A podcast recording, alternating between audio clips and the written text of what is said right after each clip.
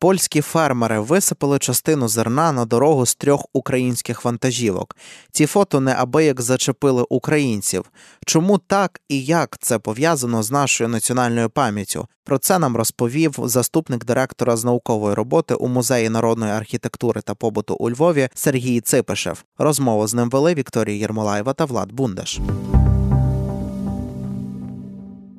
Отже, як ми вже зазначили, насправді такий кричущий випадок протестів на українсько-польському кордоні, коли польські фермери висипали на землю українське зерно. Ця подія насправді сколихнула дуже багато людей у соцмережах, дуже багато обурень було. І ось це фото розсипаного на дорогу зерна. На вашу думку, чому воно викликає таке обурення в українців? Чи є тут якийсь зв'язок з скажімо так, з нашим історичним досвідом? Звичайно, що зв'язок є, тому що хліб як такий, він е, не тільки для українця джерело, скажімо так, поживи. Це є сакральна річ, тому що не було хліба, відразу був голод, відразу люди гинули. Оце ставлення до хліба, воно напрацьоване просто ну тою всією нашою історією, тим, тим тисячоліттям нашої оцієї писемної історії. І, звичайно, що викликає глибоке занепокоєння, глибоке обурення в тої людини, яка от ментально пов'язана з українським народом.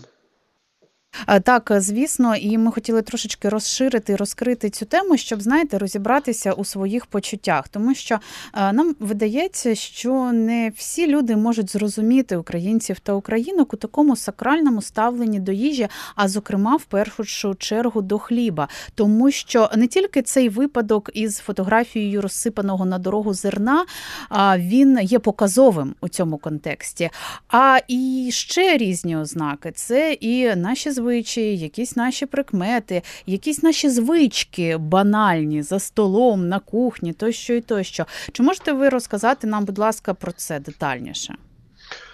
Ну, дивіться, скажімо, ту ж саму роль хліба, це в багатьох приказках зафіксовано. Як є хліб та від та, та вода, то нема голода, без хліба, суха бесіда, хліб цьому голова. Ну такі елементарні речі, які десь звучать з дитинства і в них зафіксована та, власне роль хліба. Е, Стосовно того, які звичаї, ну я думаю, що кожен з дитинства знає, що хліб там не можна кидати на землю. Якщо хліб упав, його треба там підняти, просити. Навіть в народі його навіть цілували, тобто просили пробачення у святого хліба, коли він там впав на землю. Треба було обов'язково доїсти скипку хліба, коли почали, бо це зневага до хліба, якщо її покинути. Ну і скажімо так, що хліб завжди був тим, що забезпечувало просто от виживання української нації. Але це не тільки для нас характерно. Скажімо, для всіх слов'янських народів є оця глибока, велика пошана до хліба. В нас вона десь, напевно, загострена ще й на фоні того голодомору, який довелося пережити в Україні. Але кажу, оця є тотальна участь хліба у будь-яких обрядових актах, в весіллі, е, в поминках, е, там, скажімо, в якихось жнивних обрядах. Тобто всюди хліб присутній. Хліб присутній як сакральний елемент, як те, що освячує сам обряд, а обряд, в свою чергу, зафіксовує роль хліба як, як чогось такого непересічного, як чогось сакрального.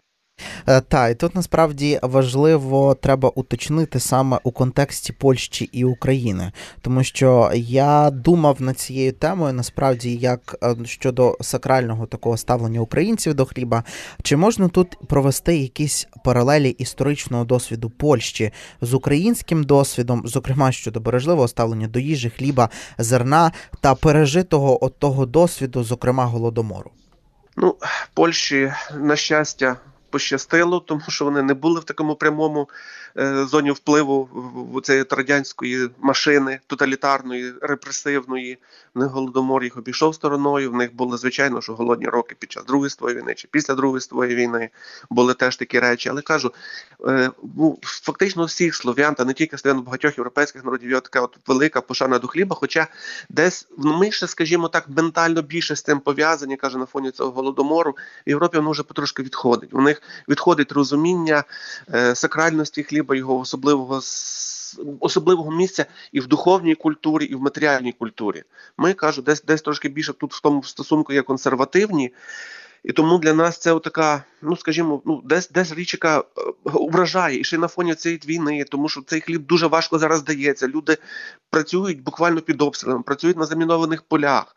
Тому ця річ, вона реально, от ну грубо кажучи, вона десь ранить душу українця, як як такого, як як носія цієї культури. От, е, власне, е, чому ми так болісно це сприймаємо? Тому що ми у нас є збережений цей національний код такого ставлення до їжі, тому що наші е, пращури пережили голод, і ми знаємо ці історії навіть не з підручників, це реальні історії наших родин. І ми це ще пам'ятаємо. А в Європі вже трошечки від цього відходять. Е, таких прикладів на щастя у них немає. На щастя, звісно. Але в чому цинічність е, таких дій? З боку протестувальників це не тільки давайте зважати до прикладу на історичний досвід українців, е, тому що там в минулому столітті щось у них було в світі і досі існує голод. От в чому ще цинус, так і чому це так болісно і досі сприймається? А ми розуміємо, як нам важко це дається, як ми хочемо імпортувати це зерно, як ми хочемо його вивозити, тому що Україна годує інші країни, де не така гарна ситуація із пшеницею. І в світі все ще знову ж таки підкреслюю, існує і досі голод. Ось тут ще, пане Сергію, хочу ваші думки почути. Ну, дивіться, для мене, знаєте, ця ситуація вона така ну неоднозначна, тому що, як на мене, Мені здається, що в тій ситуації десь під, підігрує ще, напевно, і московська рука, десь десь десь є керуюча в тій ситуації, яка десь підігріває ту ситуацію, яка десь і ті збурення породжує зі свого боку. Можна десь зрозуміти тих польських фермерів, які там не хочуть, щоб це зерно осідало, щоб вони могли українське зерно, щоб осело в Польщі, щоб вони могли продавати своє зерно.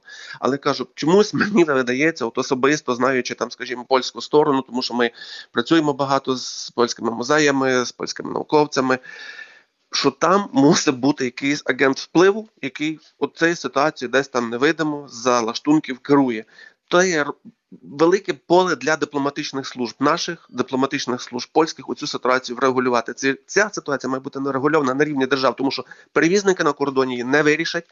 Так само, як польські фермери, котрі це заблокують, котрі, скажімо, це зернове не також ситуацію не ви не, не можуть її вирішити просто апріорі має бути задіяний потужний державний апарат для вирішення цієї ситуації, тому що вона не вигідна ні Україні, ні Польщі. Виграє тільки агресор.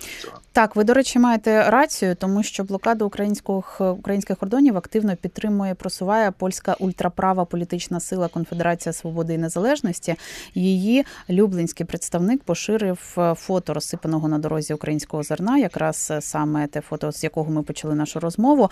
А оці конфедерати це рупор російської пропаганди та антиукраїнських російських настроїв у Польщі. Тому так дійсно російський вплив там відчутний, і це ще більш цинічно, тому що саме Росія призвела Україну до голоду минулого століття, і ми знову і знову повертаємося до цієї теми. А у нас, до речі, є дзвінок від нашого слухача, який теж хоче поставити своє запитання. Вас вітає Кар'яний Ків'яні Олександр. Шановники, скажіть, будь ласка, Польща визнала голодомор геноцидом. І, шановна ведуча, вибачте, казахи гречку покупають у Путіна, а балти у казахів і постачають нам.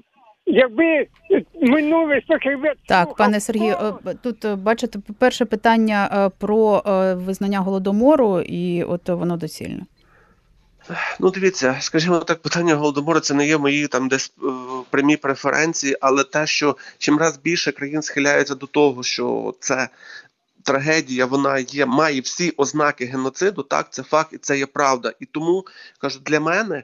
Ну, маємо, скажімо, доволі толерантного до України зараз прем'єра Туска, з яким вартує працювати, і просто цю ситуацію потрібно вирішувати. Я я не знаю просто, що тут ще можна додати. Крім того, що кажу, ми мали би мати зараз нормальний тил грубо кажучи, в Європі. Польща мала би бути тим опертям, на яке би мали би зараз десь опиратися, на яке мали би постійно розраховувати, тому що це наші сусіди. Вони мали так само багато. Негативного досвіду і війни із Російською імперією, і з радянським Союзом, з введення цих військ, е, придушення солідарності, скажімо, в 80-х роках, теж по, по під керівництвом радянської, скажімо, окупаційної влади. Ну не знаю, кажу, це питання довготривалої роботи потужної. Це була розмова з Сергієм Ципишевим, заступником директора з наукової роботи у музеї народної архітектури та побуту у Львові. Розмову з ним вели Влад Бундаш та Вікторія Єрмолаєва. Слухайте, думайте.